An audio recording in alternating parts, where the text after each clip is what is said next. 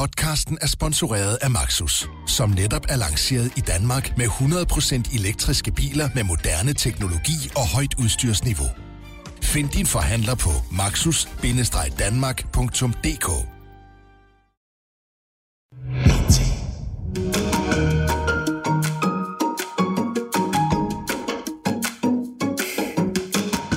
Så er det igen blevet torsdag, og hvis jeg nu havde været som salig Kim Schumacher, ville jeg have konstateret, at du lige i det her øjeblik har tunet ind på hele Danmarks store podcast om medier.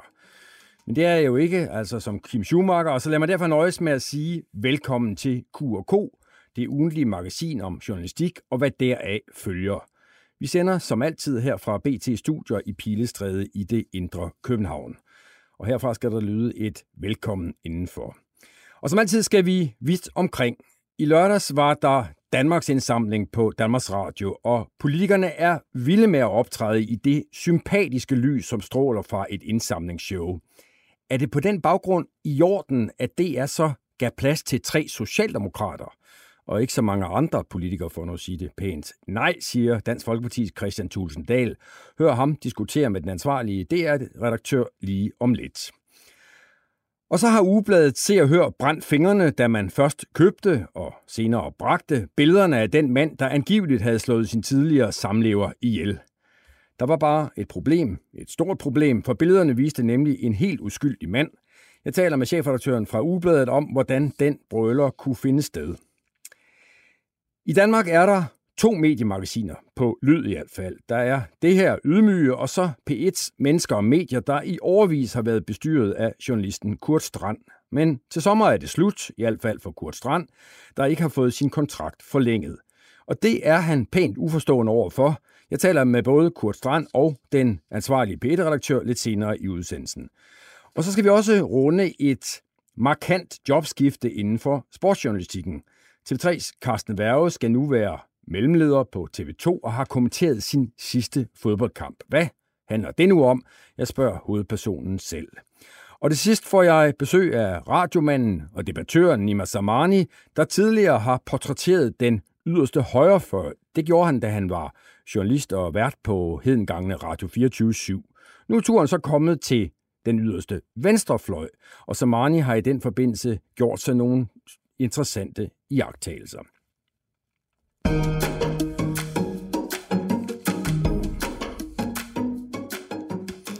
Og så er vi kommet til det punkt på dagsordenen, som faste lyttere vil kende, nemlig der, hvor jeg introducerer øh, ugens gæstemedvært.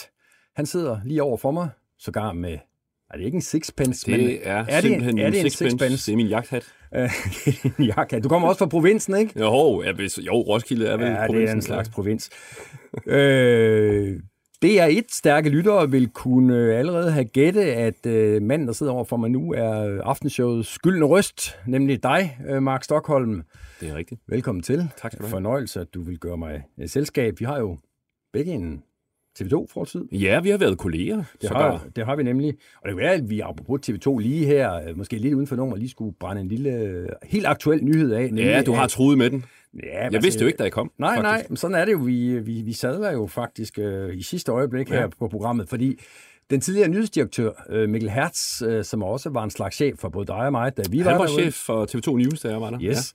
Ja. Øh, han skal nu ud og have jorden og neglene, øh, vender tilbage til det, han i hvert fald var god til, nemlig at være udøvende øh, journalist. Han skal Sågar være... prisbelønnet, tror jeg. Sågar prisbelønnet. Ja. Øh, han har vist også, øh, Mikkel Hertz, en øh, fortid, nu må sige skummel fortid, sammen med en mand, der huserer en etage højere op her i huset, nemlig Simon Andersen op for Berlingske. Øh, og det er et øh, makkerpar, der ikke er for små børn, vil jeg godt lov at sige. Men, men, men i hvert fald, øh, for, for at komme tilbage til nyheden, Mikkel Hertz skal nu være TV2's øh, europakorrespondent med base i Berlin. Ja, det fortalte du mig, og det synes jeg er fantastisk. Ja. Altså, det vil jeg da glæde mig til. Men det vil også være, noget, det vil også være uvendt for mig, at, at se ham stå der øh, med en live gennemstilling om sidste nyt fra øh, EU-kommissionen, ikke? Jo, men spændende. Ja, jo, altså fordi han jo netop har siddet på, på den anden side i så mange år. Men, ja, men jeg synes jo... Jeg vil tro, jeg var til mus-samtale, når jeg ser ham i fjernsynet. men... men altså, jeg synes jo, der er et eller andet... Der er noget rigtigt og noget fint og noget forsonende over. Altså journalister, der har haft alverdens stjerner på skulderen, og så øh, går tilbage Vender til tilbage det, til mulden, som jo dybest set var grunden Yes. til, at vi alle sammen på et eller andet tidspunkt bevægede os ind i, øh, i det her fag. Jeg synes, det lyder fantastisk. Jeg glæder mig til at øh, opleve ham i fjerneren. Mark, du øh, forlod jo øh, TV2 News øh, for, hvad er det efterhånden, nogle år siden? Det kan man ikke påstå er en nyhed. Det, nej, det, det er virkelig ikke nogen nyhed. Nej. Det er faktisk øh, næsten 10 år siden, ikke? Ja, i øh, 2011 Jeg kan, og, og for, for at blive vært på, på Aftenshowet. Jeg har været der siden, ja. Og det kan jo sige en hel masse om alle mine fordomme, men jeg tænkte, hvad har han gang i? Ja, ja det var Da- der sgu mange, der tænkte, Da, tror jeg. da jeg hørte uh, om det jobskift. Uh, men du ligner en mand, der ikke har fortrudt. Ja, men det har, altså, bare det, at jeg har været der så lang tid, kan jo vise, at jeg ikke har fortrudt. Nej, jeg nyder det virkelig. Virkelig, virkelig meget. Øhm, jeg nød også at være nyhedsvært. Jeg var med til at starte TV2 News i sin tid. Øh, 2006. Øh, 1. december, da vi trykkede på den store røde knap. Øh, nød det virkelig. Jeg elskede alt det der med breaking news og øh, sidde der og padle, som blev sådan en disciplin.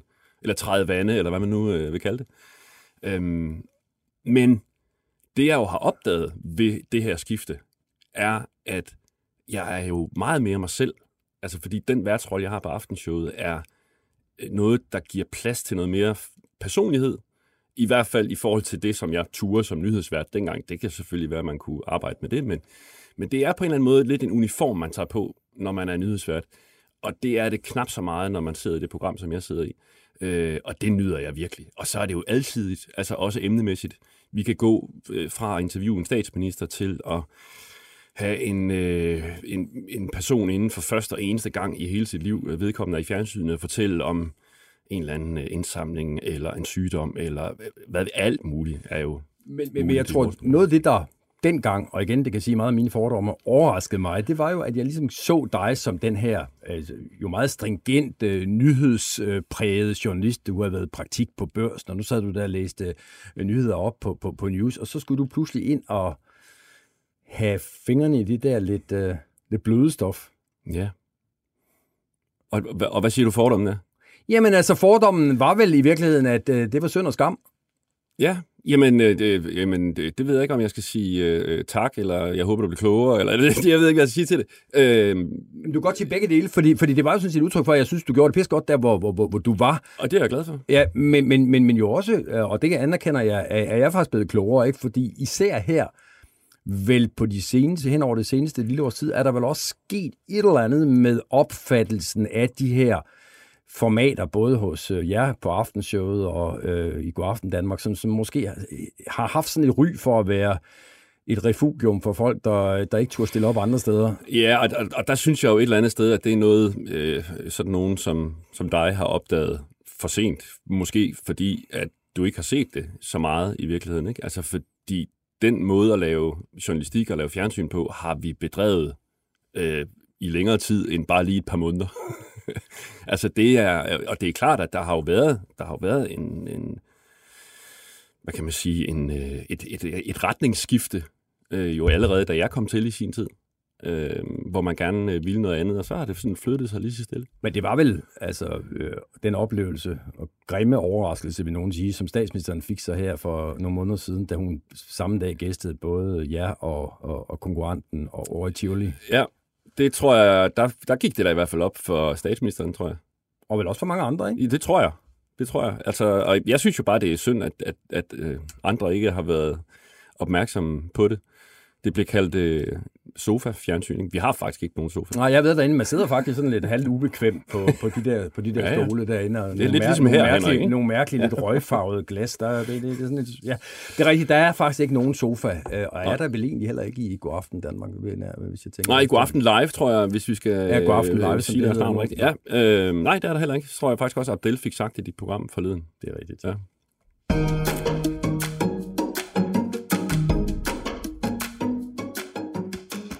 Men udover at være jo fast vært på øh, aftenshowet sammen med, med dine andre kolleger der øh, i en skiftende turnus, så er du også en mand, der indimellem bliver udlånt til sådan lidt andre opgaver på, øh, på statsradiofonien. Du er Ja. ansat af Danmarks Radio i modsætning til de andre, der arbejder med aftenshowet, som er ansat af, så vidt jeg husker, STV og øh, Bermuda. Er det ikke rigtigt? Det er lige øh, præcis rigtigt. For øh, nogle år siden, der blev det øh, sådan øh, lagt i udbud. Mm. Øh, men øh, det er, vil gerne have hånd i hanke med sine værter. Det forstår man jo godt. Så, og, så vi er stadigvæk ansat Og de har hånd i hånd med dig, og, og kan dermed også øh, koste dig ud til andre opgaver, du har stået... De kan i hvert fald spørge mig pænt, om ja, jeg har lyst. Ja. og du har stået på Amalienborg, og, og her, så sent som i lørdags, øh, var du vært på, øh, på Danmarks indsamling. Ja, det var jeg.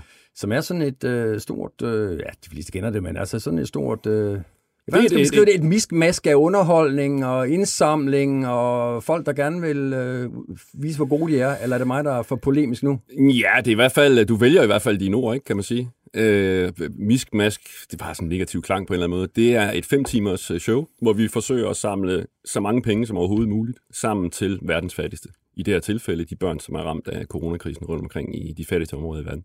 Politikerne er jo helt vilde med at være med. Øh, ja, Hvorfor tror du, de er det? Altså, øh, nu kunne jeg jo godt sidde og puske og sige, det er jo fordi, at det er en god sag. Ja, det tror du heller ikke. Nej, altså jeg ved da godt, at der, der kan der sagtens være nogle af dem, som har øh, alle mulige øh, idéer om, hvorfor de... Vi er bare glade for, at de er med. Altså, det er jo sådan, som jeg har det. Og, og lørdag aften, da jeres show kørte hen over, over skærmen, der sad jeg, som jeg tit gør, og lige holdt øje med, hvad der foregår på Twitter. Øh, og der var pludselig øh, lyd fra Dan Folkepartis øh, formand, Christian Thulsen Dahl, øh, og han sendte et tweet ud med overskriften, man kan altid regne med DR. Og så skrev han, Tulsendal, nu er den tredje socialdemokrat på skærmen i Danmarks indsamling på under to timer. Men, skrev så han også, omvendt DR regner jo også med Socialdemokratiet, var det ikke 900 millioner kroner, Danmarks Radio fik sidst. Jeg ringede Christian Tulsendal op lidt tidligere på dagen og ville høre ham, hvad han egentlig mente med det tweet. Ja, jeg sad lørdag aften, som så mange andre danskere, og så øh, landsindsamlingen øh, og øh, øh sammen med familien. Og, øh, og vi selvfølgelig både hygge os samtidig med, at vi i øvrigt øh, så, hvordan indsamlingen forløb. Og, øh, og så, så må jeg indrømme, da jeg ser den tredje socialdemokrat på, på, øh, eller i programmet, ikke? Øh, og, og fortælle om, hvad man synes om, om tingene, så, øh, så slukker jeg øh, og, øh, og tænker, at øh, det her det er produceret med en øh, politisk øh, skævhed. Øh, senest for eksempel, da TV2 producerede Knæk Cancer, der øh, havde de spurgt de forskellige politiske partier, om, om vi ville være repræsenteret og, og have nogle synspunkter med i programmet. Øh, og der var en helt anden balance i det. Og det, den var slet ikke øh, forsøgt fundet her i, i forbindelse med landsindsamlingen øh, eller indsamlingen her, og der synes jeg bare, at øh, så stod jeg af, og så så, så, ja, så skrev jeg det på Twitter i stedet for bare at lade det være øh, ved, at jeg slukkede fjernsynet. Ive Kvist, du er den ansvarlige redaktør på Danmarks Radio for øh, Danmarks indsamling, der jo altså løb hen over skærmen i lørdags.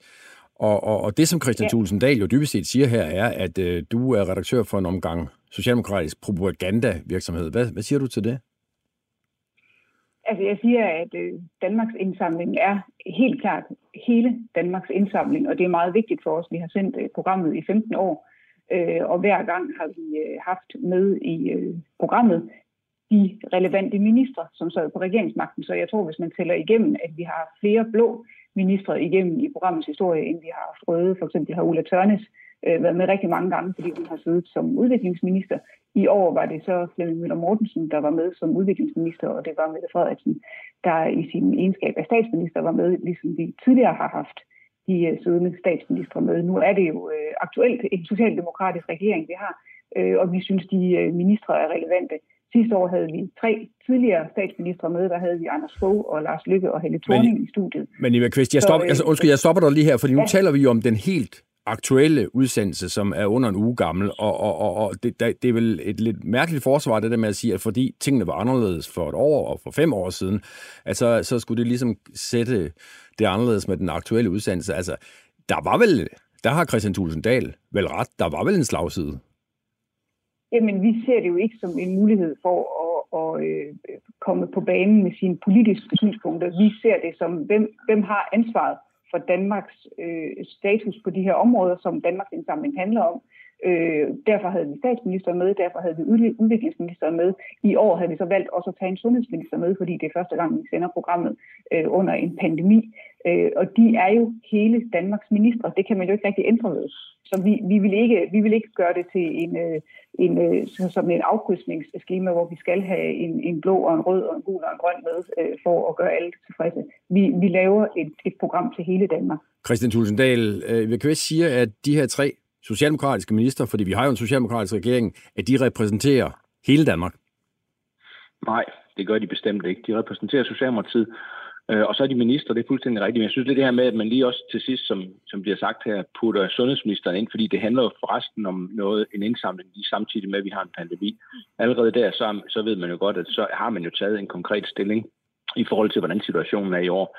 Og man har jo, og det har medierne jo også beskrevet, i månedsvis. Altså, vi har jo en meget speciel situation med den her pandemi, der gør, at vi har en situation, hvor det er Socialdemokratiet, der øh, byder 0 til 4. klasse velkommen tilbage i skolerne. Ikke? Så er det sundhedsmyndighederne, der lukker ned og siger, at de skal blive hjemme.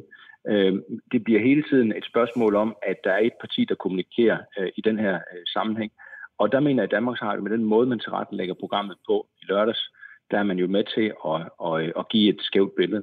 Og, og der synes jeg, man burde have, have truffet nogle andre beslutninger. Altså, og jeg, jeg, jeg kan ikke forstå, hvorfor TV2, når de laver knækkancer, kan finde ud af at gøre det, og Danmarks Radio, når de så laver Danmarks Indsamling, ikke kan finde ud af det. Og, og det spørgsmål kan vi stille videre til øh, Ive Kvist lidt, men jeg kunne godt lige tænke mig at høre dig, øh, uh, Tulsendal. Hvorfor er det, det er så attraktivt for en politiker at blive set i den her indsamlingskontekst? Jamen, det er, det er jo prissat. Altså, det har programmet selv prissat. Når de henvender sig til virksomheder for at få dem til at betale penge øh, til det her program og til den her indsamling, så er det simpelthen på, på beløb angivet, hvad man får ud af det i reklameværdi. Øh, og det er 10.000 kroner, så bliver du nævnt på skærmen. Hvis du giver 100.000, så kan du ringe til den røde telefon og få en, et, øh, en sang sunget, og hvis du giver en million, så kommer så kommer vi ud til dig, og så får du en del af et program, altså lagt ind, eller ind i programmet, at vi besøger lige præcis din virksomhed. Så det er jo prissat, hvilken reklameværdi du har øh, over for virksomhederne. Og det er nøjagtigt det samme for politikere. Der gælder det for politiske partier, der gælder det jo også, at hvis man træder op i sådan et program, så har det en kæmpe stor værdi. Du taler ud til en meget, meget stor del af Danmarks befolkning. Det ved de, der arrangerer sådan et program, udmærket godt. Og derfor ved de også godt, at når de så vælger at tage politikere fra et parti ind, og giver dem en, en god taletid i øh, programmet her, så har de jo selvfølgelig en fordel ud af det. Men Ive Kvist har tusind ikke en pointe her. Altså, det er jo i hvert fald, kunne man mene, påfaldende, hvor nemt det er at få repræsentanter fra regeringen til at stille op, repræsentanter, der i alle mulige andre sammenhænge måske ikke lige frem øh, slår om sig med medieoptrædener. Jamen altså, vi, vi kigger jo ikke på, når vi inviterer øh, de relevante øh, ministre her og de relevante øh, interviewpersoner, vi har i studiet, så kigger vi jo ikke på, hvilken reklameværdi det har for dem, så kigger vi på, hvilken redaktionel værdi det har for programmet. Men, men burde, undskyld, jeg afbryder, burde, burde I ikke se på det? Burde I ikke se på reklameværdien? Jeg er helt med på, at I ikke har gjort det, men burde I ikke se på det? Nej, det synes jeg ikke. Altså, jeg har heller ikke selv fået øh, spørgsmål fra, fra seere. Jeg har fået spørgsmål om rigtig mange andre ting, men ikke omkring det her. Øh, hvis, hvis, jeg ved ikke, hvornår Christian Thulesen Dahl valgte at slukke for fjernsynet, men øh, vi havde jo også øh, Ulrik Vilbæk igennem til at præsentere hele callcenteret, fordi vi synes, det var relevant, da vi øh, afholdte begivenheden i øh, Viborg, som har en, en venstreborgmester, at han fik lov til at byde velkommen. Så, så vi, vi kigger på, hvad der er relevant, og hvad der virker relevant i forhold til seerne, og ikke på, hvad der måtte virke øh, retfærdigt ud fra et politisk øh, synspunkt. Men, men, men har du ikke som redaktør en forpligtelse til også at gøre dig nogle overvejelser om, hvilken sådan reklame, og det var det ord, som Christian Thulesen Dahl brugte, hvilken re- reklameværdi det har for politikere at blive set i en bestemt øh, kontekst. Og, og, og hvis du foretager den afvejning, så også sørge for at dele sol og vind lige. Mm, altså, det mener jeg ikke i det her tilfælde, fordi øh, vi, har en, øh, vi, vi har et ønske om at tale med de relevante ministre, der har ansvaret, og ikke netop at tale med, jeg vil sige, i, det her, i den her sammenhæng, en, øh, en politiker, der sikkert har et synspunkt, men som jo ikke sidder med ansvaret for, for det område, der skal dækkes. Øh, vi har så over hele den palette, der udgør Danmarks indsamling, også i år haft øh, for eksempel auktioner på lavets.com, hvor man kan vinde middag med ministre, som jo også er blevet markedsført. Man kunne jo også vinde en, øh, en, øh, en, en middag med Christian Thulesen Dahl, man kunne vinde en middag med Tommy Ahler, som er Pia Kærsgaard. Øh, så, så, så der er jo spredt ud over de aktiviteter, der øh, udgør Danmarks indsamling, en, en bred vifte af politikere og i øvrigt alle mulige andre mennesker, som, øh, som bidrager til det her. Men må jeg ikke lige have lov at udfordre den der med dem, der har ansvaret? Vi er vel enige om, at de ting, som regeringen gør, skal vel til syvende og sidst stemmes igennem af et flertal i Folketinget. Og så, så, så der er vel andre end regeringen, der på en eller anden måde har hænderne på kogepladen i den her øh, situation lige for øjeblikket. Så, så, så igen, altså hvorfor ikke tage nogle andre ind end ministre? Ja, men det har du ret i, men vi, der kan man sige, at Danmarks indsamling er jo ikke det program, hvor vi laver en, en politisk debatklub om, hvorvidt øh, man håndterer øh, pandemien hverken i Danmark eller i udlandet på, på rette vis, og hvor vi skal lade alle, lade alle politiske farver komme til ord. Vi, øh, vi er jo først og fremmest et, øh, et indsamlingsshow og et underholdende program for danskerne lørdag aften. Nej, men jeg tager sådan set bare afsat i dit eget argument, at, at dem, du bruger, det er dem, der har ansvaret. Og så spørger jeg lige igen, altså, hvorfor så ikke sørge for, at der ikke er så meget slagside? Øh, jamen, fordi, fordi de sidder jo med det konkrete udøvende ansvar for, hvordan, øh, hvordan de øh, love, der bliver vedtaget i Folketinget, de øh, udmyndtes. Christian Tulsendal, hvad siger du til dem? Jamen, jeg synes, det er sådan en strømmand i virkeligheden, fordi jeg, jeg synes det bare, det er for at finde et argument, der passer øh, ind, i, ind i, øh, til lejligheden. Altså, det er, det er jo, vi har jo en, en stor debat kørende i månedsvis lige nu, øh, om hvorvidt den her etparti mindretalsregering i virkeligheden øh, gør tingene rigtigt eller forkert. Vi har en, en Grønnegård-undersøgelse, der kom ud i, i fredags, altså dagen før øh, Danmarks indsamling, vel. Det var vel der, den blev offentliggjort, om at øh, vi muligvis, eller sandsynligvis er blevet vildledt øh, i forbindelse med nedlukningen i, i marts. Vi har en grænsningskommission omkring minkskandalen, hvor øh, regeringen skal undersøges for, for øh, ulovligheder. Altså, øh, vi, vi har jo en, en diskussion om, at regeringen stiller sig frem når det kan virke populært, og så er den væk og lade sundhedsmyndighederne tage skraldet, når det er besværligt. Altså i forbindelse blandt andet med 0. til 4. klasse, der kom tilbage her i den her uge til skolerne. Og det, det i, i alt det her, samtidig med at alt det her foregår, og det ved man jo som mediemastodont, som Danmark har det jo alt om, så tager man altså og inviterer tre ministre ind, i, øh, i Danmarks indsamlingen, øh, og, og, og mener ikke, det har nogen som helst politisk øh, slagside, fordi det har man jo, det er sådan, man gør. Altså, det, det synes jeg er, jeg synes, det er en stråmand, og jeg synes, det er noget, Danmarks Radio og dem, der planlægger det her program, de bør tænke på, når de laver de kommende Danmarks indsamlinger de kommende år. Øh, Tulsendal, man kan jo mene meget om dit synspunkt, men, men det, der jo ikke ligefrem slår en, når man læser dit tweet der i lørdags, det er, at det sådan er, er vældig overskudspræget. Burde du ikke øh, have tænkt på, altså, ah, lad, lad, lad nu noget gå for ret, den her lader fare, altså med, med risikoen for, at man kommer til at virke måske lidt meget i underskud, øh, er overhængende, når man sender sådan en tweet der. Jamen, det var jeg fuldstændig klar over. Øh, ja, altså, når jeg lægger det ind på Twitter, så kender jeg også resultatet og, og, og hvad der kommer bagefter. Og, og der kom en storm af, af kommentarer, øh, lige præcis gående på det, du, øh, du siger der. Men, men jeg havde det bare sådan også, at jeg tænkte, at jamen, jeg vil ikke bare sidde og have den følelse ind i mig, at jeg faktisk synes, Danmarks Radio gør sig skyldig i, i noget, noget, noget forkert her. Jeg synes, jeg vil hellere øh, ud med det, øh, og så øh, tage diskussionen, som jeg også gør her i det her program. Øh, her til sidst, Eva Kvist, er der noget i det, som Tulsendal siger, der, der gør, at du sådan vil overveje måske at lægge snittet lidt anderledes næste gang, der kommer et, øh, et, et lignende show på Danmarks Radio? Jamen, altså, vi lytter jo til al kritik, der kommer, både fra, øh, fra vores seere og brugere, og også fra Christian Tulsendal, så alt vil der blive taget med i, i evalueringen. Øh, og, og jeg vil sige, vi har bestemt et ønske om at have en mangfoldighed i, øh, i, i vores deltagere. Vi har også haft, som nævnt, Pia Kærsgaard med, øh, Jeg tror hun købet flere gange, har hun siddet i vores callcenter, og, øh, og, og det kan sagtens komme til at ske igen med hende eller andre øh, borgerlige politikere, eller politikere, der ikke har magten øh, aktuelt. Så, øh, så, så al, al kritik og alle spørgsmål tager vi naturligvis med i evalueringen. Hvordan det konkret udmyndter sig de kommende år, det, det kan jeg ikke sige noget om nu. Ja, så vidt altså Eva Kvist, øh, redaktør på Danmarks Radio, med ansvar for netop øh, Danmarks indsamlingen i, øh, i lørdags, og, og Christian Tulsendal kender de fleste, øh, formand for Dansk Folkeparti. Og så sidder du derovre for mig, øh, Mark, og øh, er ikke redaktør, men du er jo vært, øh, og dermed er der jo ligesom, kan man sige, altså rollerne er fordelt. Du er verden, og det er Eva der, øh, Kvist, der forholder sig til kritikken. Så derfor vil jeg lade være med at stille dig nogle spørgsmål om det her, fordi jeg tror, du vil svare mig, at det kan du ikke rigtig have nogen. Kommer til de der redaktionelle beslutninger, så har jeg jo ikke været med ind over, hvem er blevet inviteret, og hvem har sagt, nej, det ved jeg jo heller ikke noget om, øh, hvem der ikke kunne komme, og så, så du slipper. Tak. Øh, hvad vi til gengæld ikke rundede, da vi talte om dine tidligere meritter øh, først i udsendelsen, øh, det var, at du faktisk også, øh, og det var dig selv, der mindede mig om det, jeg havde med skam og melde glemt det. Du har faktisk en fortid. Det er også længe siden. Ja, det er længe siden, for du var nemlig i tidernes morgen vært på Presselotion. Det er faktisk rigtigt. Vi sidder lige nu om bordet her. Tre, øh, tre værter du, for... Nu tager du en overgang. undskyld. ja, det er fair nok, det er fair nok. Det gør vi nemlig. Vi sidder... Jamen, det var jeg faktisk, og det var jeg mægtig glad for at lave det program. Ja. Øh, jeg, jeg, jeg arvede det jo fra andre, der startede det rigtig godt i gang, og så lavede jeg det en overgang sammen med uh, Line Ernlund, min dygtige kollega. Fra ja, og ja. det var jo den gang, at der kun var øh, preslogen, øh, og så var der og mennesker, og medier. mennesker og medier, som har været der rigtig mange år.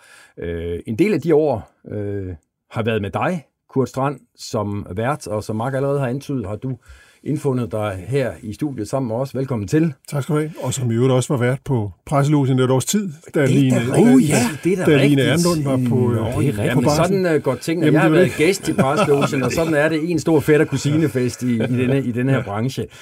Øhm, men Kurt, det er jo værd at rende ud med dig og, og medieprogrammer.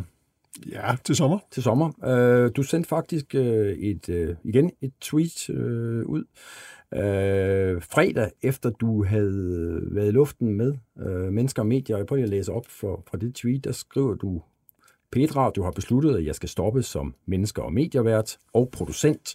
Sidste udsendelse er 25. juni. Det synes jeg set meget nøgternt. Øh, men så kommer det så, jeg er forundret og overrasket over beslutningen.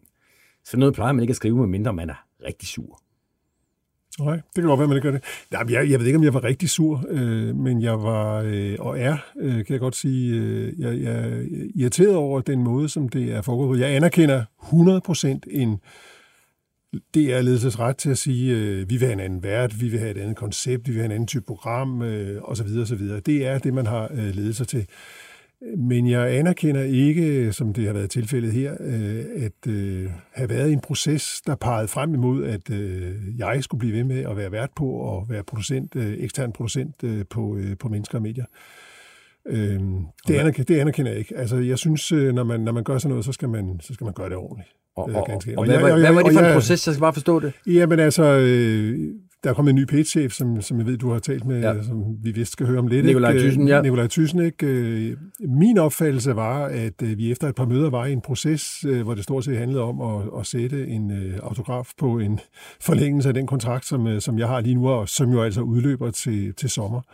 Øh, og det viser så, at øh, det har jeg åbenbart forstået øh, helt, helt anderledes, end, øh, end der var basis for. Hvad, hvad sker der? Bliver du indkaldt til et møde med ham? Eller? Nej, vi havde aftalt, øh, vi havde aftalt et møde, og det er meget, man kan sige, det er meget betegnet i min kalender. Der står der øh, kontraktmøde, og det er fordi, jeg regner med, at jeg skal møde op øh, på et kontor ude i det her byen, og så skal vi sådan set bare lige slutte det af, som vi har været i, i proces med i nogle måneder.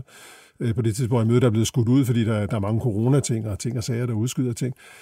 Øhm, og hvad siger han så til dig? Så siger han øh, noget i retning af, jamen øh, jeg kan jo lige så godt sige det som det er, at øh, vi, eller også siger han jeg, det kan jeg faktisk ikke huske, har besluttet ikke at øh, fortsætte med dig og, og mennesker og medier.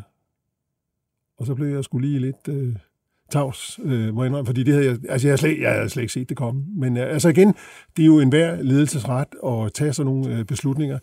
Jeg havde bare en fornemmelse af, at øh, dels vi var i en proces frem mod en ny kontrakt. Jeg er super glad for at lave øh, programmet, og det vil jeg blive ved med, som sagt, frem til 25. juni.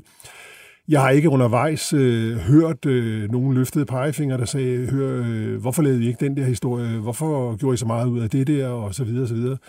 Øh, og, og, og, og så kan jeg jo se, at lyttertallene har det plejer man sådan at have blik for idéer, ved jeg. Hvor, hvor, hvor højere er de? Lyttertallene har ikke været højere, end de er. De ligger, altså, de svinger jo selvfølgelig, men, men fra udsendelse til udsendelse ligger de på mellem 200 og 250.000 lyttere, når vi tæller den der førstegangsudsendelse, der er om fredagen, og så er der en genudsendelse om, øh, om søndagen. Og det er i, øh, hvad skal man sige, taleradiouniverset, det er det, man vil kalde øh, ret gode lyttertal. Så derfor havde jeg, det må jeg bare sige, jeg havde ikke set det komme. Og lige om lidt skal vi, som du allerede har foreskikket, Kurt, øh, høre, hvad, øh, hvad Thyssen siger, men, men, men inden vi skal det, så kunne jeg lige tænke mig at høre, hvad, hvad svarede du? Eller hvad sagde du? Hvad var din reaktion, da han sagde, at det altså ikke var en underskrift, der skulle på? Øh, jamen, øh, min reaktion var at prøve at finde ud af, øh, hvorfor Øh, og derfor er jeg meget spændt på at høre det der interview, du har lavet med Nikolaj Thyssen, fordi det er ikke rigtig stadig gået op for mig, hvorfor andet end sådan nogle lidt øh, løse forklaringer, der hedder noget i retning af, at vi vil noget andet. Lad os høre, om vi kan blive klogere på, på den gåde. Øh, jeg ringede som sagt til øh, Nikolaj Thyssen det tidligere på dagen. Øh, det første spørgsmål, jeg stillede ham, var, om det nu var helt slut med mennesker og medier. Nej, det er bestemt ikke slut med øh, i hvert fald en kritisk tilgang til medierne. Jeg ved ikke, om vi fortsætter med mennesker og medier, eller vi udvikler et andet program.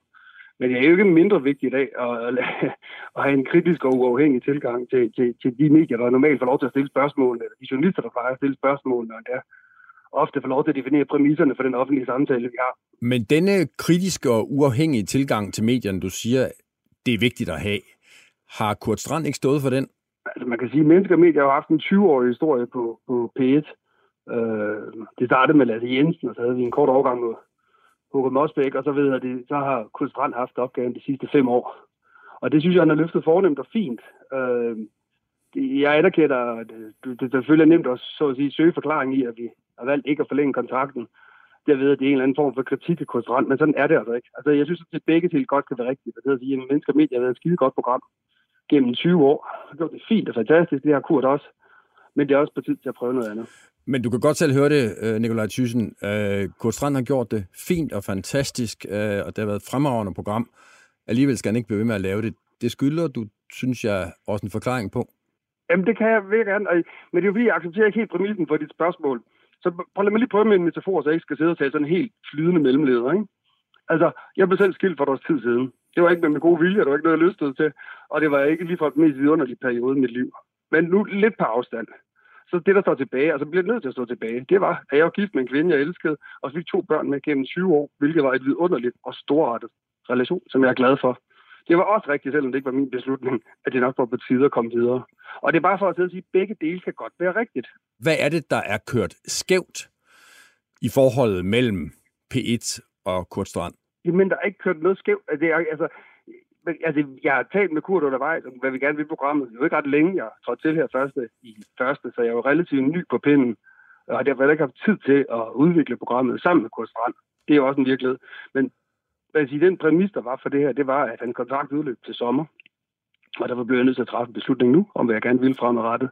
Og man siger, den bedste af alle verdener, så kan man sige, og det tror jeg da, Og det måske Kurt Strand har efterlyst, så har vi haft en lidt længere periode til at udvikle programmet sammen. Men nu er det engang sådan, det var jo ligesom et vilkår, at kontrakten skulle forlænges nu, hvis det var det, vi ønskede. Og det tror jeg bare, at vi kan gøre gå lidt anderledes til, til, hvordan vi laver mediekritik. Og det, jeg kan godt sige meget lidt om, hvad det er, jeg tænker, det er, at jeg kunne godt tænke mig et et mediemagasin, som nok var mere samfundsrettet og mindre et branchemagasin, det havde blikket for det, som journalistikken gjorde ved vores samfund, i mindre grad og lidt mindre grad havde blik for de vilkår, som er journalisternes. Men hvorfor siger du så, at det har været et fremragende magasin, når du har savnet en masse ting? Jeg har ikke savnet en masse ting. Jeg, jeg, jeg, jeg, jeg, igen, der er jo sådan en grundlæggende præmis for alle dine spørgsmål. Der skal være noget galt, for at man bevæger sig videre. Jamen, det vil, undskyld, jeg afbryder, Thyssen, det er vel ikke nogen helt unaturlig præmis, når man øh, lægger, beder en programvært, der, der, der hver eneste uge sender for 200-300.000 lyttere, øh, og til hans store overraskelse siger, øh, nu er det slut med dig, så er det vel ikke nogen helt urimelig præmis at antage, at et eller andet ikke har været, som P1 har ønsket? Jamen selvfølgelig er der noget, jeg gerne vil, som er anderledes. Men det, jeg prøver at sige, det er bare, at jeg gider egentlig ikke sidde og skulle retfærdiggøre det nye, jeg gerne vil gøre, ved at skulle rejse det som en kritik af For det synes jeg simpelthen er en forkert præmis. Kurt har løftet en skide flot og god opgave gennem fem år. Vigtigt. Alle tider. Jeg synes, der er, det, altså, det, det er simpelthen ikke en præmis for, at man gerne vil lave noget nyt, at det, der var før, var dårligt. Altså, det har over, du kunne også vende spørgsmålet om og så sige, i stedet for at sige, hvorfor stopper programmet nu, så sige, gud, hvor er det der imponerende, det samme programformat har overlevet uforandret næsten igennem 20 år. Og er det det, der er problemet? At øh, det har fået lov at overleve nærmest uforandret i 20 år? man kan i hvert fald sige, at det, efter 20 år kan det være svært at ændre på. Altså det, det, der er nogle rammer og nogle forventninger, som er sat til det program, hvor man nogle gange må sige, at måske er det simpelthen nemmere lige at starte forfra på at se, hvad er det for en opgave, vi gerne vil løfte. Og, og kan du prøve, prøve at blive lidt konkret, Tysen, hvad er det så for en type historie, du gerne vil have flere af? Øh, jamen, jeg tror, jeg vil gøre mig selv en utrolig stor tjeneste og ikke blive mere konkret lige nu. Altså, jeg kan sagtens sidde og flagre, men som sagt, så skal det noget, vi skal sidde og udvikle over de næste par måneder. Og finde ud af, jeg vil, vil virkelig nedbinde mig selv det, øh, anker om benet, at øh, jeg kommer til at sige et eller andet til dig, altså jeg så bagefter kommer til at fortryde. Så i stedet for at skyde på hoften, så tænker jeg, at jeg vil gøre mit arbejde ordentligt og udvikle programmet over de næste par måneder frem mod sommer. Og så i øvrigt tale lidt øh, mellemledersk. Jamen lige præcis, er det ikke, altså, eller byråkrat, altså vi kan jo kalde det, hvad vi vil, men det er jo fordi, igen, det er ikke, jeg synes ikke, det på nogen måde er værdigt at skulle sidde og lave et forløb, hvor jeg i offentlighed skal sidde og evaluere kulturelt indsats. Og derfor, altså på sådan en måde, hvor det skulle tale det ned, for det synes jeg ikke, der er grund til. Og det er derfor, jeg ikke rigtig accepterer præmissen. Jeg ved godt, det lyder mellemledagtigt, men det er jo et, fordi jeg ikke synes, det er en rigtig præmis, og fordi to, det ikke er værdigt at skulle sidde og evaluere andre. Må jeg ikke bare, øh, må jeg, må jeg ikke bare for egen regning sige, det tror jeg ikke, du skal være ked af, at det lyder mellemledagtigt. Mit, mit indtryk er, at det sådan set kan være vældig karrierefremmende, der hvor du så er havnet, Nikolaj Thyssen. Så, men, men, men, men lad, lad, lad os den ligge. Jeg går, jeg går bare tænke mig her til aller, aller sidst lige at spørge dig. Kan du godt forstå, hvis en Kurt Strand er efterladt som et stort spørgsmålstegn? Altså, hvis forudsætningen er, at man har ret til at udgive radioprogram, at det på en eller anden måde er en gudsgiven rettighed, man har, så ja. Og jeg kan da også godt prøve, jeg vil sagtens anerkende det her. Altså, det, det der for mig er ret lidt at sige, virker relativt udramatisk, nemlig at der er en kontrakt, som udløber, som vi i god tid næsten et halvt år før vælger ikke at forlænge det, man giver seks måneders øh, udløbstid, eller opsigelsesperiode, kan man også sige.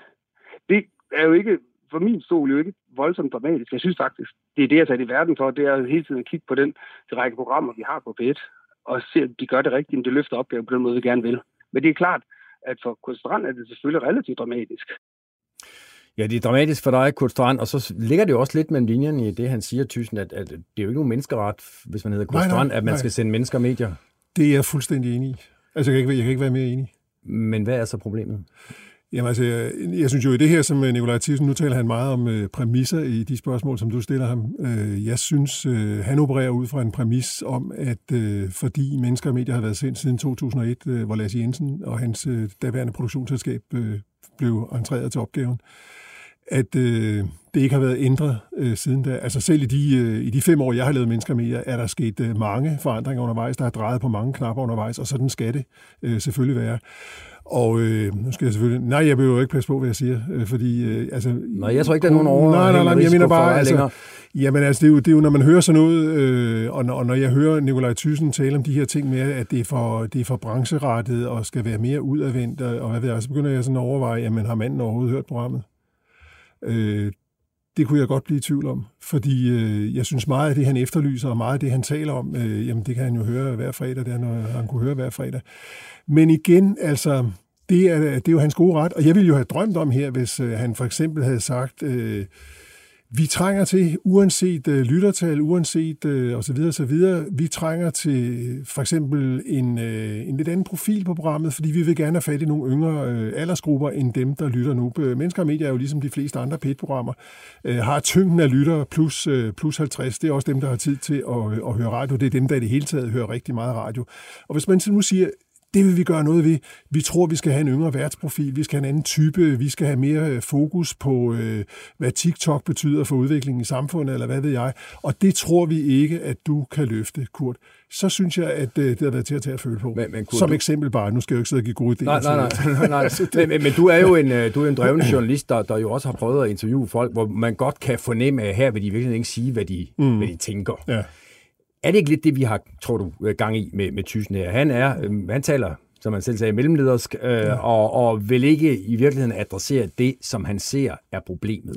Jamen altså, det er rigtigt. Det, altså, jeg synes også, det er meget øh, mellemledersk. Altså det der med på den ene side, det er jo sådan en klassisk måde, når, når nogen skal skille sig af med nogen. Altså så siger man, du har været helt fantastisk, og det er så fint gjort, øh, det du har gjort, men nu skal vi øh, noget andet. Og det synes jeg grundlæggende er noget pis. Altså, det holder jo ikke, og enhver ved jo godt, at det bliver en, øh, det bliver en eller anden form for øh, chokoladebortforklaring på, øh, hvad det i virkeligheden øh, handler om. Men må jeg så ikke prøve at lade være med at lyde mellemledersk og, og stille dig øh, et spørgsmål, øh, som er temmelig direkte. Tror du ikke, det er fordi, du er blevet for kedelig at høre på, og dit det program er blevet for kedeligt jo, at høre på? Jo, det kan da godt være. Det er da meget muligt. Altså, så er der mange, øh, men, men, men så er der mange mennesker, der godt kan lide kedelig radio. Og jeg, altså, jamen ved du hvad, jeg er i øh, min øh, over 40-årige karriere som journalist, jeg er tit blevet beskyldt for at være for kedelig.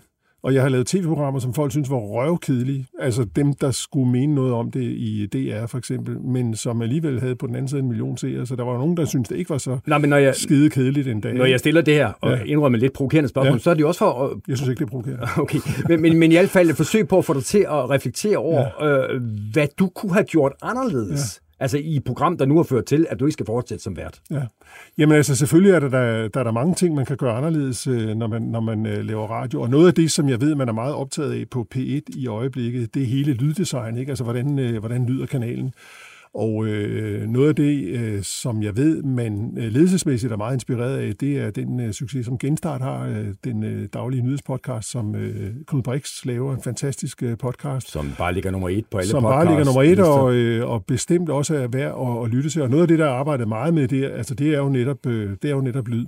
Jeg har undervejs øh, i det her forløb, at jeg er blevet mødt med, at øh, det skulle der nok gøres noget ved. Når jeg så spørger til, for eksempel, betyder det, betyder det for eksempel flere klip i programmet med Øh, med, med, med ting, vi taler om, mennesker, vi taler om sådan noget. Og så får jeg at vide, øh, ja, ja, det kunne det godt være. Øh, hvor til jeg siger, jamen prøv lige at høre her, øh, jeg sidder jo hver eneste uge og lægger mellem 20, 25, 30 klip ind i en rækkefølge, som jeg kan bruge undervejs i de der program. Det er ikke dem alle sammen, der bliver brugt, men langt de fleste bliver brugt. Og det er altså, når det kommer til, når det kommer til det er jo ikke noget, man skal sidde og tælle op på den måde og måle på, men altså det er da, tror jeg, et af de øh, P1-programmer, der har, der har mest lyd, hvis det er det, man efterspørger. Ikke? Men igen, altså, jeg, jeg synes jo stadig, at jeg er et sted, hvor, hvor, hvor det er svært at forstå præcis, øh, hvad det er, øh, P1 Jeg synes, det er godt at høre her, det er rigtig godt at høre her, at P1 vil fortsætte med at have et øh, medieprogram. Jeg håber også, at P1 vil fortsætte med den konstruktion, der øh, går ud på, at det er en ekstern producent, som øh, laver det. Altså ikke en, der sidder øh, i DR-byen og skal lave et program, der også skal holde DR i ørerne. Øh, det synes og, jeg, det, og, det, men vi jo nu har fået demonstreret, at hvis man ikke gør det godt nok, så kan man jo faktisk øh, blive smidt ud. Ja. Ja, ja, ja jamen, jamen, altså selvfølgelig, sådan er det jo. Og det er jo, jo, jo, men det er jo ikke, øh, altså, sådan er det jo. Og, og selvfølgelig kan man opsige en kontrakt, hvis man synes, at, øh, nu går vi for meget i haserne på os selv, øh, eller hvad ved jeg. Det kan da også godt være, at det kan være noget begrundelse. Det ved jeg, ja, men jeg ved det jo ikke. Altså. Kurt Strand, nu sidder vi her torsdag sidst på eftermiddagen, og i morgen klokken 9 øh, toner du frem øh, på P1-båndet. Ja. Øh, hvordan øh, trækker man sig selv op ved nakkehårene, når man skal lave... Jamen ved du hvad, jeg har den, øh, jeg har den tilgang til det her, at øh, det her skal jo ikke, det skal jo ikke gå ud over lytterne. Øh, og jeg øh, har lige siddet og lavet manus næsten færdig til øh, den udsendelse. Jeg tror lige, jeg napper et klip med ham, Nikolaj der, øh, måske lige til, den, til en svirper i bunden, hvis, øh, hvis det er okay. Du skal, du skal være så velkommen. Ind i, øh. du skal, altså, du er jo ikke noget for mig, nej, nej, nej. Øh, men jeg går ud fra, okay. at du citerer behører. Ja, ja, ja, selvfølgelig, selvfølgelig. Men ellers så, øh, så har jeg lavet en udsendelse, som jeg synes bliver fantastisk, med øvrigt med en øh, super god tophistorie, synes jeg, der handler om, hvordan øh, DR er i fuld gang med at sælge sit dramaguld til øh, en af de store fæle øh, streaminggiganter, nemlig Netflix, ikke? som man er i samarbejde med optagelserne lige går i gang på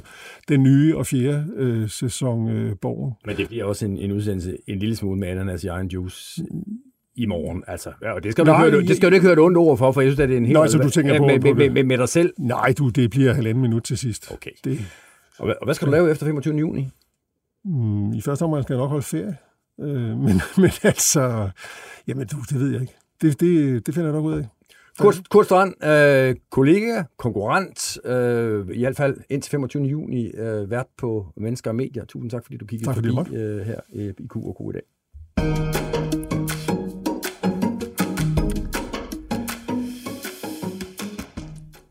Ja, og så skal vi videre til noget, man hvis roligt kan sige er noget helt andet, fordi for et par uger siden blev en øh, kvinde øh, slået ihjel i en forstad øh, til Aarhus. Øh, den skyldige er øh, anholdt, øh, det var en tidligere mand. Øh, den historie har øh, ugebladet Se og Hør også øh, beskæftiget sig med, øh, og øh, det slap de ikke Se og Hør entydigt godt fra. Øh, det har Lokalavisen øh, Aarhus blandt andet beskæftigede sig med. De kunne nemlig øh, fortælle, hvordan at det billede, som ser og hører øh, ledsaget den artikel med, øh, viste en mand, som man sagde var morderen, men som uheldigvis ikke var øh, den mand, der havde slået den her kvinde ihjel. Og tidligere på dagen ringede vi til chefredaktør Morten Nystrup fra Jyllandspostens lokalaviser i Aarhus for at høre, hvordan man der kom på sporet af det, man vist godt kan tillade sig at kalde en brøler fra Se og Hørs side. Jamen, øh, drabet i Manning, det, det er naturligvis en sag, som, øh, som optager øh, lokalområdet. Og i øh, vores research øh, efter drabet, der øh, kigger vi mod Island og støder på et islandsk medie, som øh, citerer Se og Hørs historie, hvor, hvor bladet bringer et, et billede, som, øh, som vækker vores, øh, vores nysgerrighed. Øhm, det gør det, fordi det er det samme billede, som vi, og, og kan forstå flere andre redaktioner, er blevet tilbudt at øh, købe en mand, der har henvendt sig til os øh, på en mail. Og i den her mail, der skriver han til os, at han har kendt gerningsmanden gennem mange år, og at han har taget nogle billeder af ham, som, som han gerne vil sælge til os. Øh, I takker nej til dem. Hvorfor gjorde I det? Det gjorde vi af, af flere årsager. Det så bruger vi sjældent sådan billeder øh, til ret meget.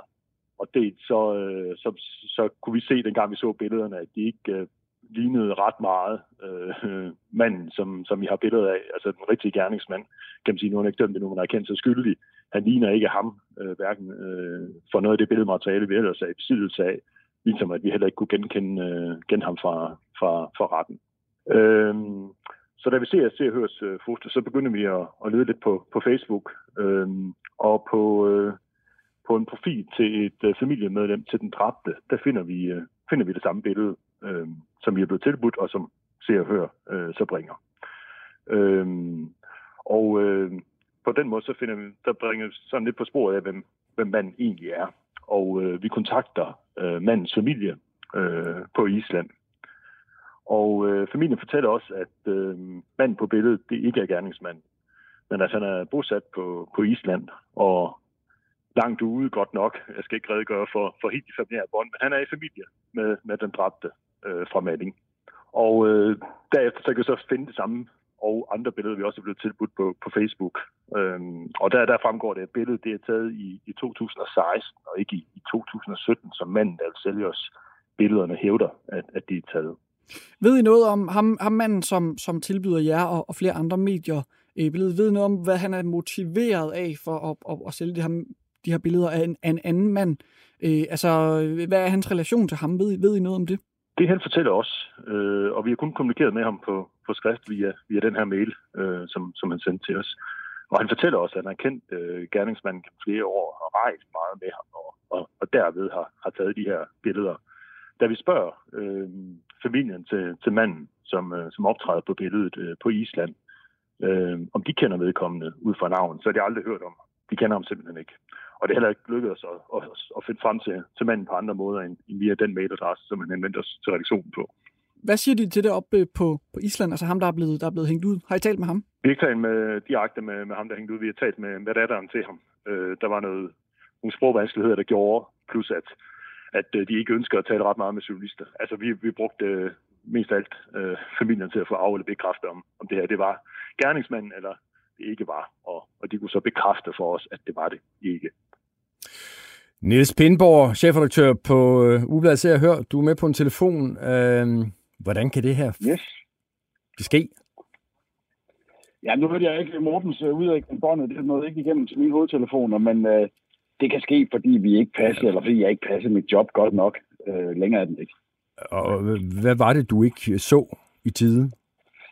Ja, men uden at skal gå for meget forklare mig røv i det, så, øh, øh, så sker der det, at øh, det, der bliver lidt forklare mig røv. Det gider jeg egentlig ikke, fordi det handler egentlig ikke øh, så meget om vores proces. Snarere øh, handler det om at få, få fjernet opmærksomheden omkring og, øh, den sammenkædning mellem manden og, og, og, og sagen, som han øh, øh, altså helt upassende har havnet i. Men der sker det, at øh, vi får tilbudt de her billeder meget, meget tæt på deadline, og bliver forblændet af muligheden for at få nogle billeder. Øh, vi prøver jo at få kontrolleret og dobbelttjekket og gå kilden på, på, på klingen. Øhm, vi har simpelthen ikke været gode nok, øh, og øh, i de her dage, der er gået siden, har jeg siddet og kigget i forløbet og har fundet i hvert fald minimum et sted eller to, hvor vi, hvor vi burde have sat, øh, lige taget en time-out og tænkt, at det her, kan det her være helt rigtigt, eller skal vi trække stikket? Men til forklaringen hører også, at vi sidder øh, tre forskellige steder. Vi arbejder hjemme på Se og Hør. Så der er nogle mails, der kommer frem til en, og nogle, der kommer hen til en anden, og man sidder man og kigger på den samlede kommunikation, så havde vi information nok til, at vi burde sådan set ikke have stole på den her kildes øh, evne til at levere. Men, men, men de der forklaringer med, I sidder det ene og det andet og tredje sted, det kan ham manden, der er blevet hængt ud som uh, morder, jo ikke ikke bruge det så meget. Nej, det, det kan han ikke. Uh, det er vigtigt for mig at understrege, for jeg synes, det glemte vi behendigt, at manden er fuldstændig maskeret, helt pixeleret på billederne. Øh, så der er jo ikke tale om, at øh, folk på øh, gaden kan, kan se, hvem det er. Jeg synes, det er meget, meget vigtigt. I hvert fald vigtigt for mig, og det er vigtigt for den skade, øh, som eventuelt er, er sket for, for, for, for manden.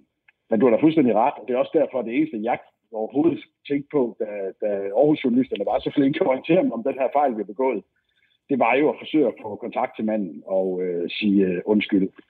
Og har I, har I fået kontakt til ham? Ja, det lykkedes øh, tirsdag eftermiddag øh, allerede. Øh, jeg, jeg ringede til en mand og øh, øh, fortalte, at jeg var øh, pinlig over, det var sket. Jeg var ked af det, hvis han havde lidt nogen overlast, og øh, han måtte øh, sige til, hvis jeg kunne gøre noget for ham. Okay, og, og hvordan, hvad var hans reaktion på, på den her måde at være, ja, man kan vel godt sige, hængt ud? Ja, det kan man godt sige. Spørgsmålet er, altså, det, det, det, det kan man sagtens sige. Altså, han bliver i hvert fald uforvarende placeret i et eller andet omfang i sag, han ikke har noget som helst med at gøre. Øh, der må jeg sige, det tog han med storisk ro. Øh, indtil videre øh, sagde, at øh, uden at jeg skal citere fra en samtale, jeg har haft med ham, men, øh, men anerkendte, at han var pixeleret, pixeleret, så man ikke kunne genkende ham, og at øh, og han ville have haft kontaktet mig, hvis, øh, hvis han havde øh, opfattet det her som et større problem. Niels Pindborg, øh, chefredaktør for Ubladet Se og Hør, tak fordi du lige, lige måtte ringe til dig her i forbindelse med Q og K i dag.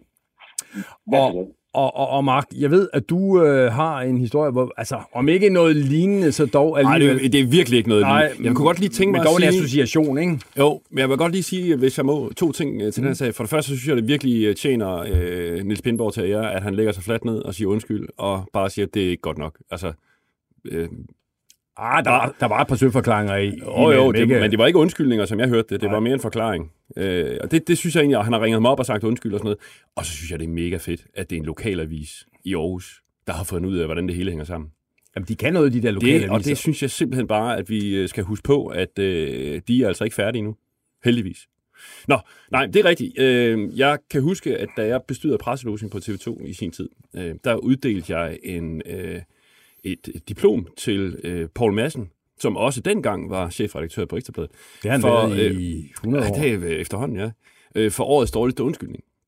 Og det var netop et foto. Øh, det var et foto af øh, øh, kronprins Frederik og en mystisk blondine, som øh, avisen skrev. Altså, det lå sådan ret meget mellem linjerne, du ved. Var det sådan en affære, eller du ved, hvad, hvad kunne vi ligesom være ude i her? Vi fandt så hele billedet, og det viser sig, at man kunne ret nemt finde ud af, hvem den her kvinde var, fordi hun sad på billedet sammen med sin mand, og i øvrigt også nogle andre, som var nogle af kronprinsparets øh, venner. Øhm, og da vi så spurgte Poul Madsen, hvorfor han ikke havde vist hele billedet, og ligesom fortalt og så videre, så sagde han, at der var ikke plads på siden. så derfor fik han øh, diplomet som, øh, for, for årets øh, dårligste undskyldning.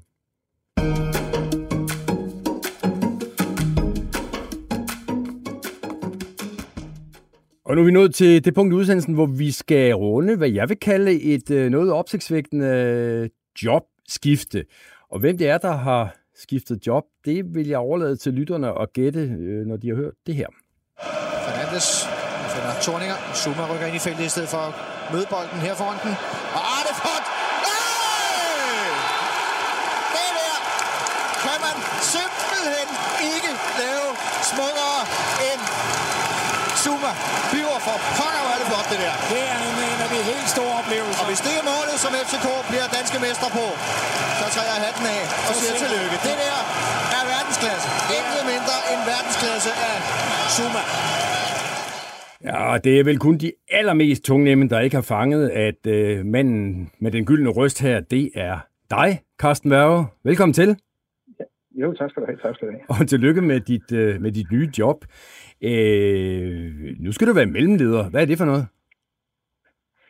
Jamen altså, jeg går ikke op i, om jeg er mellemleder eller topleder eller ikke er leder. Jeg skal bare over passe et arbejde, som jeg egentlig glæder mig sindssygt meget til at kaste mig over.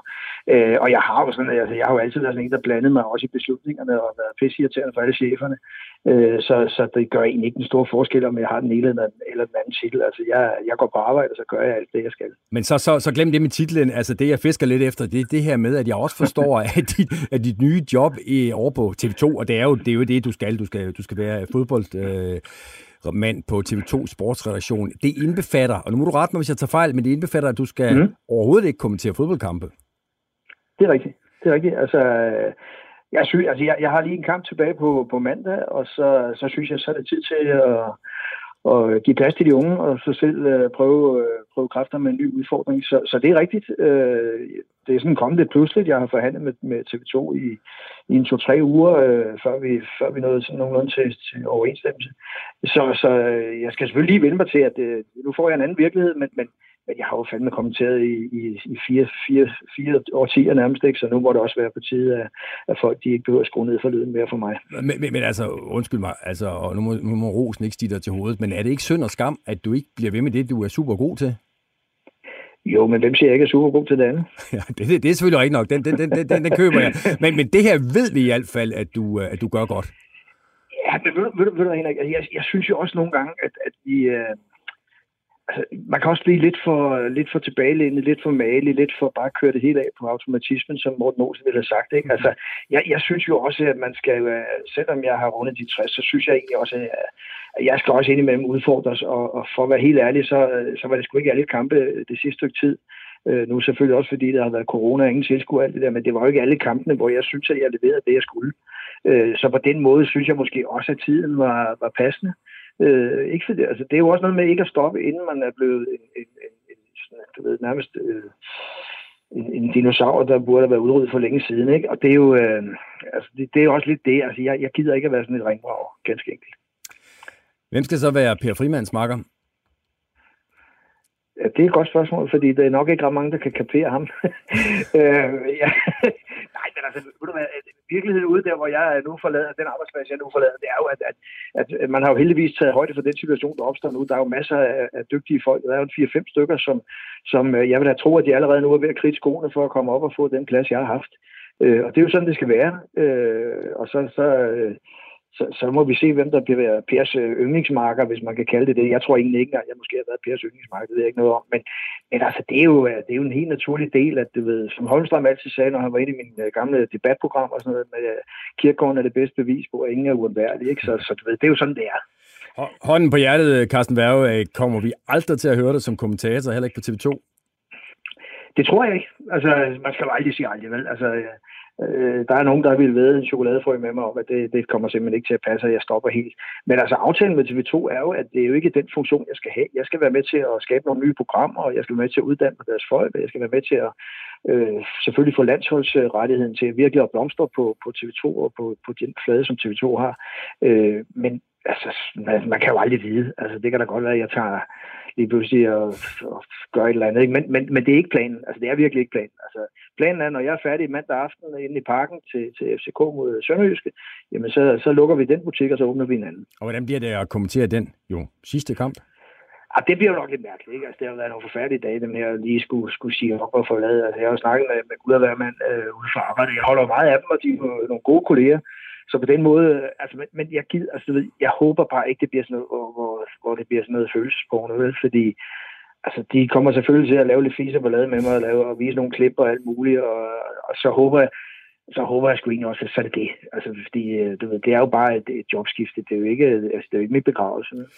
Carsten Værge, du må have alt muligt held og lykke med det nye job, og hvis du så sidder og keder dig på et eller andet af de utallige møder derovre på, på Kvægtorv, så sig ikke, at vi, jeg, vi ikke var nogen, der hejste et advarsel. Nej, men må jeg lige sige, ved du ja. hvad, jeg, jeg, jeg, jeg er dansk mester i kortmøder. okay, ja. Jamen, det, vil, det, det, det, det, det vil blive en disciplin, jeg tror, du vil virkelig vil blive udfordret i, når du kommer over til Odense. Men, men held og, held og lykke ja, med det i hvert fald. Ja, tusind tak.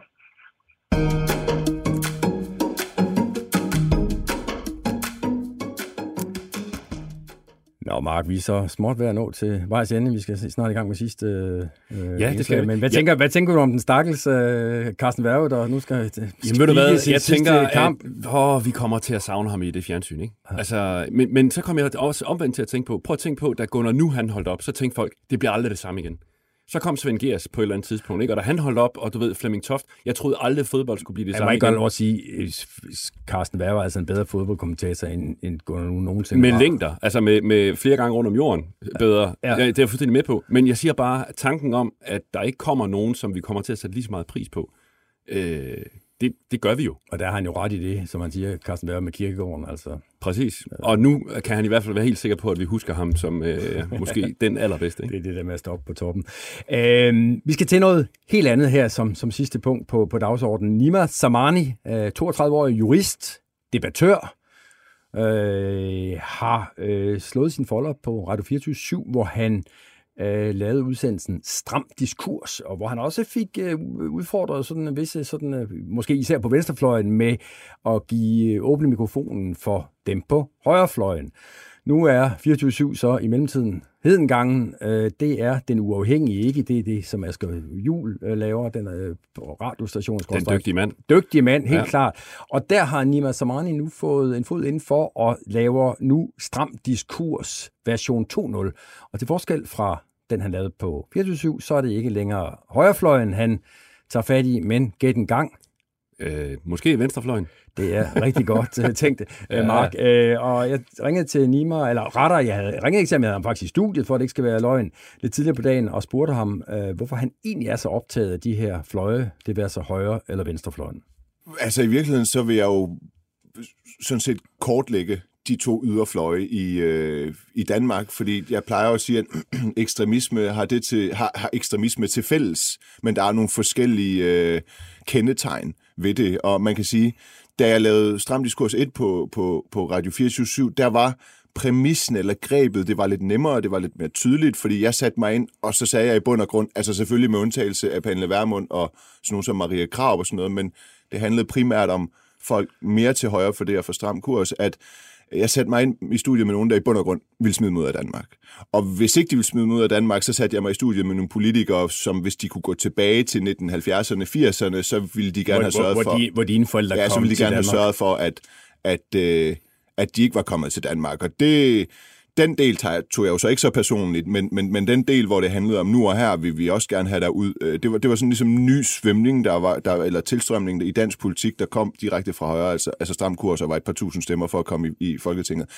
Så det vil jeg gerne kortlægge, og det der skete, det var også ofte, at øh, der var mange af de der stram kurs politikere, eller hvad man skal kalde dem, der fik ballade, fordi efter de havde været inde ved mig en time, så havde de faktisk svært ved at sige, at det gav mening, at jeg skulle ud af landet.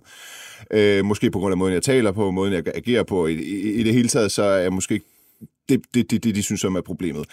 Det der, så, det, det, det, der er med det, det er jo, at jeg er jo debattør, så min position i en offentlig debat, det er også øh, rigtig meget at påpege hykleri, og så ikke, og så ikke selv være hyklerisk. Øh, selvfølgelig. Og, og jeg står meget solidt plantet på midten.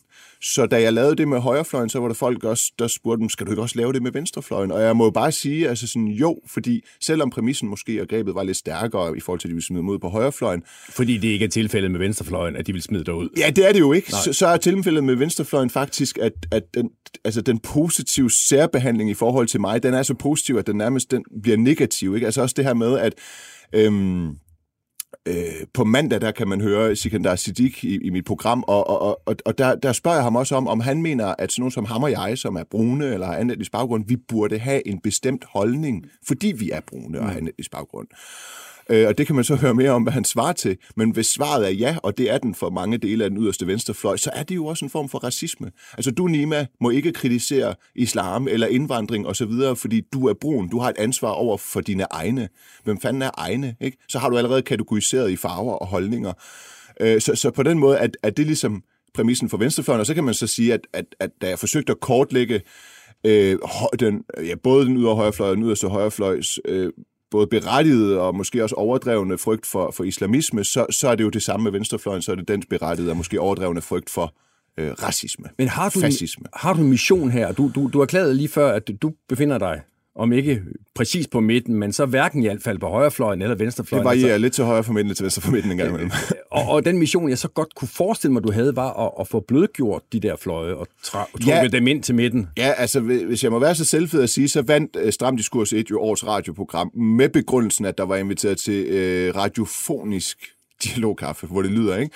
Men, men, øh, men det var ligesom formålet, det var øh, ikke ligesom øh, måske der sker i dine formater, hvor man har 4 til otte minutter, og så skal man ind, og så skal man krydsforhøre en politiker. Hvis man kan få vedkommende til at gå lidt i den forkerte retning, så holder man bare fast. Det er ikke så meget det, der sker her. Hvis nogen går i den forkerte retning, hvad enten de på den yderste højrefløj eller venstrefløj i mine programmer, øh, så bor jeg ned i det, men det er ikke for at udstille dem. Det er simpelthen for at give øh, taltid. Det er simpelthen for at... Øh, det er simpelthen for at lytte. Altså, det, det, øh, det, fordi jeg tænker, at det der med at fordømme de yderste fløje, det har jeg egentlig kun oplevet som debattør, at det får de yderste fløje til at vokse. Så man kan lige så godt tage imod dem med åbne arme, og hvis de så klarer skærene, så klarer de skærene, men hvis ikke de gør, så får de også udstillet sig selv. Og det er lidt min, øh, det er lidt min mission i det. Der er mange, der så selvfølgelig siger, det er meget trygt for dig, Nima, bare du kan stå på midten, og så kan du interviewe dem på den yderste højrefløj, og så kan du interviewe dem på den yderste venstrefløj. Hvad med dig selv? Men jeg synes faktisk, at, at, at det har sin berettigelse, og det ikke er så trygt, fordi jeg står jo faktisk på midten og får at vide af højrefløjen, at jeg ikke er god nok, fordi jeg måske ikke er dansk nok, eller de har et eller andet danskhedsbegreb, som jeg ikke opfylder. Og så står jeg over på den, øh, og så står de over på den yderste venstrefløj og siger, at jeg ikke er god nok, fordi jeg ikke er iransk nok. Er der, er der noget forskel på, hvor accepteret det er, at man prøver at forstå henholdsvis den yderste højrefløj og den yderste venstrefløj? Ja, det er som om, at det er, øh, det er mere kontroversielt at forsøge at forstå den yderste øh, højrefløj. Eller der er måske i hvert fald også et større behov for det. Fordi det sjove det er jo, at når jeg skulle tale, når jeg skulle kaste folk fra den yderste højrefløj til mit program, øh, så vil de øh, rigtig gerne, wow, de kan få en team i medierne, men det har de aldrig fået. holdt det op og alt ind på det. Men med den yderste venstrefløj, der er det som om, de er sådan lidt mætte.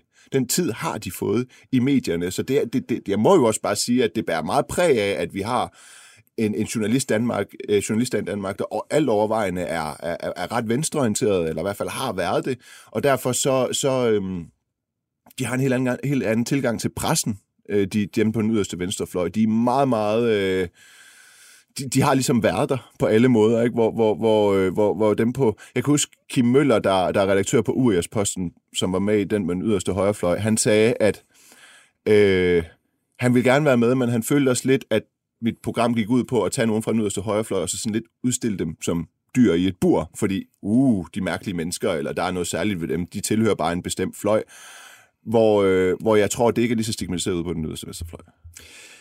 Men, men det burde det måske være. Men du kender jo også den der indvending mod at give folk med meget rabiate synspunkter mm. en mikrofon. Ja, hvad med den? Hvad tænker du om den indvending? Jamen, du kender jo også, hvad der så sker, hvis man ikke giver meget rabiate folk en mikrofon. Altså, så kan jeg jo henvise til øh, Sverige. Det er jo måske meget klassisk at gøre, men det, men, men det der med, at du ligger låg på en kogende gryde, altså det, det kommer til at flyde over, og så kommer det til at danne en form for parallel kældersamfund, hvor de så dyrker det her og vokser så større. Altså, vi lever i Danmark, der er ytringsfrihed, lad os få det op til overfladen, og, øh, og så, og så, øh, og så se, hvad der sker. Altså simpelthen. Men, men, men giver det mere... Jeg, jeg, jeg synes ikke, jeg skal tage ansvar for, om øh, jeg i et demokrati med ytringsfrihed øh, vælger at give nogle bestemte mennesker øh, taletid. Det, det synes jeg er en forkert vej at gå. Men giver det mening en til en at sige, at det at tale med Rasmus Paludan, det spejles så af, at du nu taler med Sikander Siddiq? Nej, det gør det ikke, men det giver mening at sige øh, en til, næsten en til en, at når jeg taler med Rasmus Paludan, så spejler det sig i, at jeg måske også taler med Bavalia Sørensen.